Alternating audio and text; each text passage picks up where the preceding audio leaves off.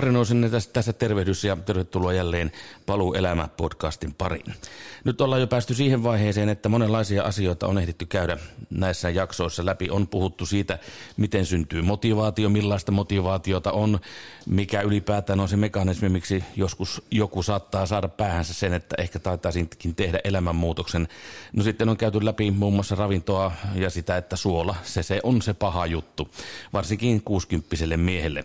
Ja allekirjoittaneen taivaltakin sitten tässä on seurattu, että kuinka elämäntaparemontti sitten etenee. Mutta nyt me puhutaan asiasta, joka meille kuusikymppisen miehille ei ole suinkaan mikään tu- outo asia. Joillekin se on tuttu, joillekin se on hyvinkin tuttu ja joillekin se on vähän liiankin tuttu. Ja tänään puhutaan alkoholista.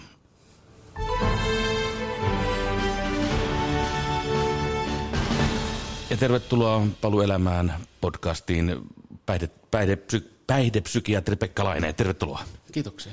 Niin, me puhutaan tosiaan Pekka asiasta, joka on aika monelle kuusikymppiselle miehelle kovinkin tuttu, ja puhutaan alkoholista. Kuusikymppisenä sitä on ehtinyt jo sitäkin lystiä kokeilla monelta, monesta näkökulmasta ja monella tavoin, ja on saattanut olla tilanteita, että alkoholin suhteen on sitten tapahtunut eri, tai on erilaisia vaiheita elämässä. On se, se nuoruus, kahdeksankymmentälukuhan se meni, nuoruus meni kahdeksankymmentäluvulla, joka sitten oli semmoista aika, aika reipastakin aikaa, jos ajatellaan suomalaista musiikkielämää, niin kyllähän tuollainen, voisiko sanoa, kännimeilingin ihannointi, niin kyllähän se myös lauluissakin näkyy ja aika ravakkaa meininkiä se oli.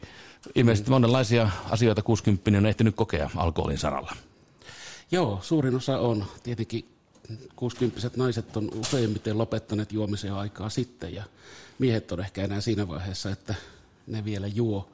Keskimäärin miehet juo kohtuullisen paljon aina viiteenkymmeneen ikävuoteen asti ja sen jälkeen alkaa vähentämään, koska se nyt ei vaan enää oikein tunnu menevän päähän tai menee sillä tavalla päähän, mutta siitä ei tule hyvä olla. Ja sitten kuitenkin tulee se krapula. No mikä siinä on, Pekka, ne me- mekanismit, että se ei sitten enää sillä tavalla mene niin sanotusti huppuhurahan niin kuin joskus nuorempana, kolmikymppisenä? Se on tämä meidän mielihyväjärjestelmä, dopaaminijärjestelmä, se mistä se mielihyvä tulee, niin se alkaa valitettavasti siitä neljästäkympistä eteenpäin rappeutumaan ja rappeutuu koko ajan eteenpäin. Ja ollaan siinä tilanteessa sitten kuusikymppisinä, että vaikka olisi siinä niin kuin nuorena haaveiltu harrikasta ja sitten kun kuusikymppisenä on varaa se harrikka ostaa, niin ei enää tullutkaan hauskalta ajaa sataakahtakymppiä, vaan pelottaa vaan. Että sellainen tietynlainen kyky nauttia vauhdikkaasta, riemukkaasta, mielihyvästä vaan vähenee. No tietenkin joillakinhan se tilanne on se, että, että tähän, mennä, tähän ikään mennessä niin tosiaan erilaisia vaiheita on saattanut olla sen alkoholin kanssa. Välillä on maistunut aika hyvinkin ja sitten taas välillä on ollut vähän hiljaisempaa. Niin onko tämä, Pekka Laine, tyypillistä vai, vai onko, tietenkin, niin, onko, onko se tyypillinen tällainen kehityskaari? Monenlaisia kehityskaaria on. Tietenkin nuo A A-laiset ajattelee, että yksi kehityskaari on semmoinen, että mennään koko ajan syvemmälle ja käydään pohjalla ja sitten palataan raittiuteen. Sitten on muita, muita kehityskaaria, useimmat vaan pikkuhiljaa vähentää. Use, joillekin tulee sellaisia niin kuin vastaan jotakin hankalia kohtia elämässä, että mokaavat pahasti tai sattuu jotain ikävää ja päättävät lopettaa.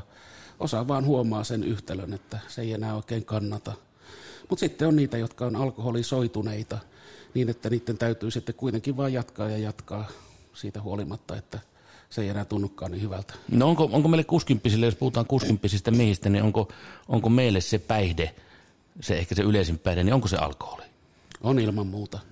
Mehän ollaan sitä sukupolvea, mikä se nyt on seitsemänkymmentäluvulla keski ollut vapautunut samaan aikaan, kun hippiliike levisi tuolla muualla, niin päihteet, nämä siis huumeet ei oikeastaan tullut Suomeen just sen takia, että Suomi kyllästettiin keskikaljalla. Niin.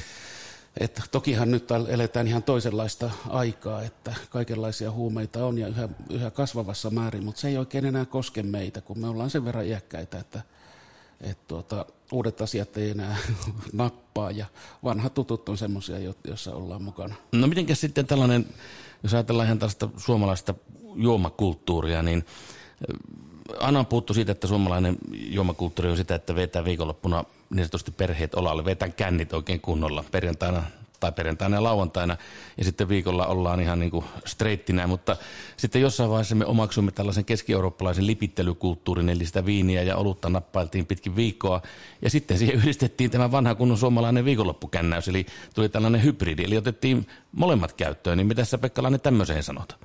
Joo, se on ihan totta. Oikeastaan jossain vaiheessa yritettiin myös tällaista viinikulttuuria, sellaista keski-eurooppalaista, että juodaan hyvää viiniä hyvän ruuan kanssa, mutta sitten kun menet katsomaan tuonne suomalaiselle kesämökille, niin siellä juodaan sekä hyvää viiniä että olutta, että koskenkorvaa, että ne on kaikki vaan yhdistyneet sitten.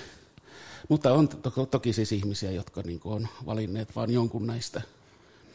Mutta tuota...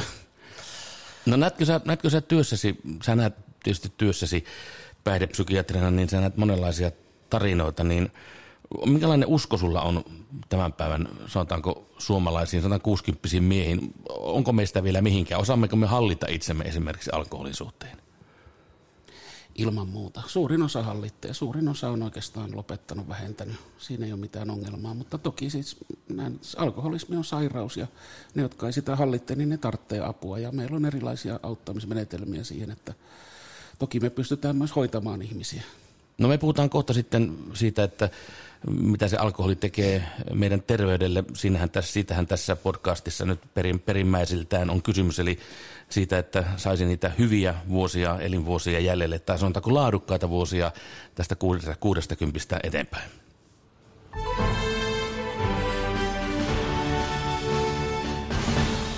Ja me jatketaan päihdepsykiatri Pekka Laineen kanssa. Pekka, tuossa laitoit mulle tällaisen linkin käypähoito piste fi, josta sitten katselin vähän näitä alkoholiin liittyviä asioita, niin kyllä tässä kyllä tämä aika hurjaa kertomaan on, kun tässä on tällainen taulukko. Tärkeimmät sairaudet ja terveysongelmat, joiden yhteydessä alkoholiongelma on syytä muistaa. Niin tämmöisen kun lukasee, jos tuntuu, että kavereiden kanssa ryppyreissu on suunnitteilla ja sitten jakaa jätkille tuosta niin kuin laput, että luetapa ensin tämä, niin saattaisi voi kuvitella, että aika moni kyselisi, että olisiko sitä vissyä tarjolla. Kyllä tämä Pekka aika hurjaa luettavaa on. Joo, kyllä. Siinä on käytännössä koko lääketiede niin kuin yksissä kannasissa, että ihmisessä on niin kuin varpaasta, varpaasta tuonne hiusmartoon ja luuytimestä ihon saakka, niin kaikki paikat on semmoisia, jotka käytännössä kärsii alkoholista. Tai ei ehkä alkoholista niinkään, vaan alkoholi muuttuu asetaldehydiksi elimistössä ja asetaldehydi on syöpää aiheuttava myrkky, joka aiheuttaa solutuhoa, joka on oksidantti, tämmöinen hyvin reaktiivinen myrkky. Et sillä perusteella oikeastaan, jos sitä asetaldehydia ajattelee, niin ihmisen pitäisi jo juoda korkeintaan neljä alkoholiannosta vuodessa. Vuodessa? Että se, että, että se täyttäisi esimerkiksi niin kuin työterveydessä vaadittavat niin kuin myrkylle asetettavat rajat. Siis toi on kyllä aika siis niin hurjaa kuultavaa, että meinaa tukka nosta pystyyn. Joku on sanonut, en muista kukaan, mutta joku on sanonut, että jos tänä päivänä joku kemisti tai joku, joku fiksu esittelisi, että olen keksinyt tällaisen uuden ihmeaineen nimeltä alkoholi, se vaikuttaa ihmiseen tällä tavalla, tämä on aika nerokas keksintä, niin mitä sä sanoisit, mitä terveysviranomaiset sanoisivat? Senpä kiellettäisiin saman tien. No se on vähän sama, niin kuin joku yrittäisi ehdottaa meille metanolin tai jonkun muun tällaisen kemiallisen aineen juomista, eetteriimppaamista ja tällaista, että tässä vasta mainio juttu. Kyllä sinä mm. heti niin kuin jotkut huomaisi, että ei tuossa ole mitään järkeä. No mutta jos tätä Pekka Laine, tätä alkoholiasiaa ajattelee ihan puhtaasti järjellä, niin tämähän, siis se on ihan selkeä asia, että kun näitä lukee nyt näitä, mitä se kaikkea aiheuttaa, kun sitä lotraa oikein huolella, niin tähän pelkkää pelkkiä vaikeuksia. Kaksi tuopillista olutta päivässä lisää puolesta toista kahteen kiloon painoa kuukaudessa.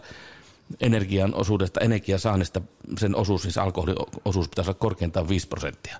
Ja sitten täällä on vaikka sun mitä, poly, polyneuropatia, kardiomyopatia, eli sydänlihasrappeuma ja kaiken maailman asioita. Siis, että jos tätä ihan järjellä Pekka ajattelisi, niin eihän alkoholia pitäisi juoda lainkaan. Se on ihan totta. Mutta kaikkihan on kaupankäyntiä. Liikenteessä ajaminenkin sisältää omat riskinsä, tosin ne on pienempiä kuin alkoholiriskit, mutta tuota, joka tapauksessa siinä on tietynlainen mielihyvä. Se, mitä se tuottaa ihmisten välisiin sosiaalisiin kontakteihin, voidaan solmia parisuhteita ja pitää hauskaa. Tietyllä tavalla ihminen on tottunut kuitenkin maksamaan jostakin tietyn hinnan. Viinasta joutuu maksamaan kohtuullisen korkean hinnan, mutta ihmiset on silti valmiita maksamaan sen. No mitä sä sanot tämmöisille kuuskymppisille kavereille, jotka ovat nyt sieltä alle kaksikymmentävuotiaista sitten enemmän tai vähemmän säännöllisesti juoneet, juoneet alkoholia, niin Miten, miten terveys kestää tästä kuudestakymmenestä eteenpäin, jos sanotaan, puhutaan tuosta kohtuukäyttäjästä, että ei mennä tuonne ongelmakäyttäjien puolelle, niin voi, tai voidaanko puhua ylipäätään mistään kohtuukäytöstä? Joo, voidaan puhua, mutta me ollaan ikään kuin silloin vaan asettamalla, asettamassa sellaiselle nousevalle suoralle pistettä johonkin, että tuosta ylöspäin on kohtuutonta, tuosta alaspäin on kohtuullista, koska haitat lisääntyy mitä enemmän juo. Mutta kohtuullista on tietenkin aina se, että mitä on valmis maksamaan siitä, mitä, mitä hyötyy, eli, eli ottamaan niitä riskejä. Onhan meillä sellaisia niin kuin riskikulutuksen rajoja, tämä perinteinen kaksikymmentäneljä annosta miehille ja kuusitoista annosta naisille, jota on vähän ehkä pienennetty viime aikoina, jota ylittävät määrät varmasti aiheuttaa lähiaikoina hankaluuksia, jota suuremmat määrät on sellaisia, että ne vaurioittaa maksaa ja muuta elimistöä ihan varmuudella. Mutta sitten nämä pienemmät määrät on sellaisia, että ne vaurioittaa vaan vähän. Mm. No, mitä sä sanot semmoisesta, että jos joku nyt tässä kuudenkymmenen korvalla pohtii tämmöistä elämäntaparemonttia ja ajattelee, että no josko mä liittäisin siihen myöskin tämän alkoholin, eli, eli vähentäisin sitä tai lopettaisin kokonaan, niin kuinka paljon, kuinka paljon ihminen hyötyisi, kuinka paljon suomimies hyötyisi siitä, että hän, hän kiertäisi korkin kiinni ja siirtyisi vissylinjalle? Sanotaan, että hän on ottanut ihan ronskisti viikonloppuna kossua ja kaljaa ja niin edelleen. Jaa, vaikea mitata hyötyä tuolleen niin kuin prosentteina tai jonain muuna tämän tapaa. Se ei ole semmoista asteikkoa, mutta se nyt ainakin tiedetään, että jos on siellä suurkulutuksessa, siinä vaikka korikaljaa viikossa, mm. niin jos sen vähentää puoleen, niin haitat vähenee viidennekseen. Viidennekseen? Niin. Huh, se on aikamoinen, aikamoinen leikkuri. On, on, joo. Eli vähentäminen kannattaa aina ja, ja tuota, vähentämisessä saa niinku aika hyviä bonuksia siitä, että vähentäminen kannattaa paljon enemmän kuin mitä se vähentämisen määrä on. No sitten me puhutaan vielä yhdestä asiasta, joka on se alkoholin se synkkä puoli. Puhutaan siitä, että kun siitä on tullut ongelma.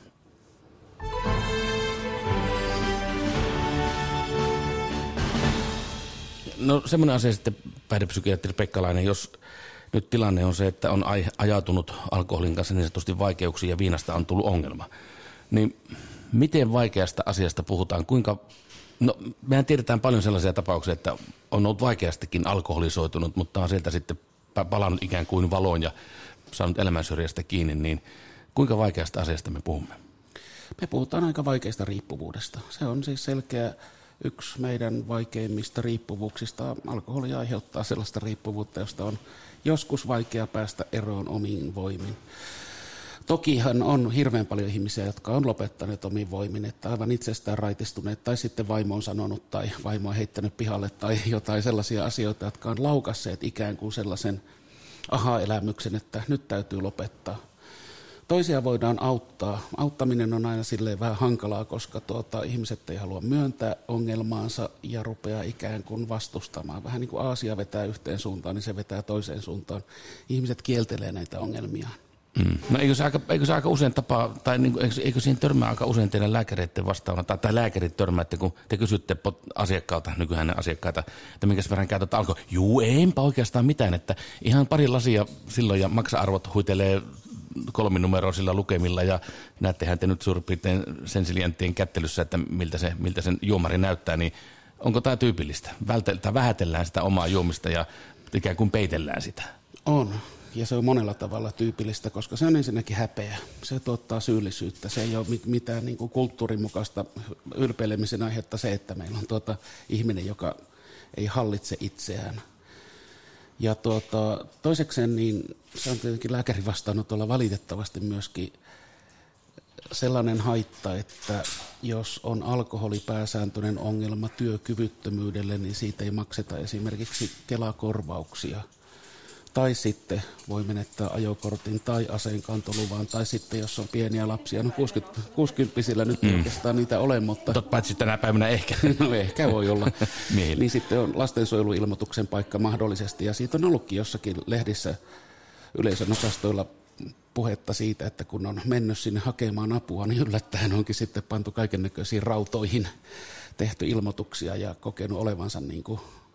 hyvinkin hankala ihminen, mm. että se empaattinen suhtautuminen on jäänyt vähän vähille, ja itse asiassa meissä on kyllä myöskin sellaista moraalistia sekä lääkäreissä ja muissakin ihmisissä, että silloin kun nähdään joku juoppo, niin tulee heti, karvat nousee pystyyn, tulee sellainen mielikuva siitä, että tuo on hankala ihminen, joka pitää mennä kuriin. Nimenomaan. No tämmöisenkin luin eräältä englantilaiselta, englantilaiselta nettisivulta, että tämmöisiäkin asioita, että monet, jotka sitten pohtivat sitä, että pitäisikö nyt sitten tämä hullu meno viinan kanssa lopettaa, niin moni pelkää sitä, että elämästä tulee tylsää. Mä oon tottunut elämään viinan kanssa ja elä, viina on tuonut hauskuutta ja luja ties mitä asioita, paitsi sitten tietysti ammattijuomarit sanovat, että siinä sitten on kyllä hauskuus kaukana, kun juodaan niin kuin oikein kaksin käsin, mutta kuinka yleistä tämmöinen on? Pelätään sitä, että no mit, mitä se minun elämä sitten on ilman tätä minun rakasta alkoholiani?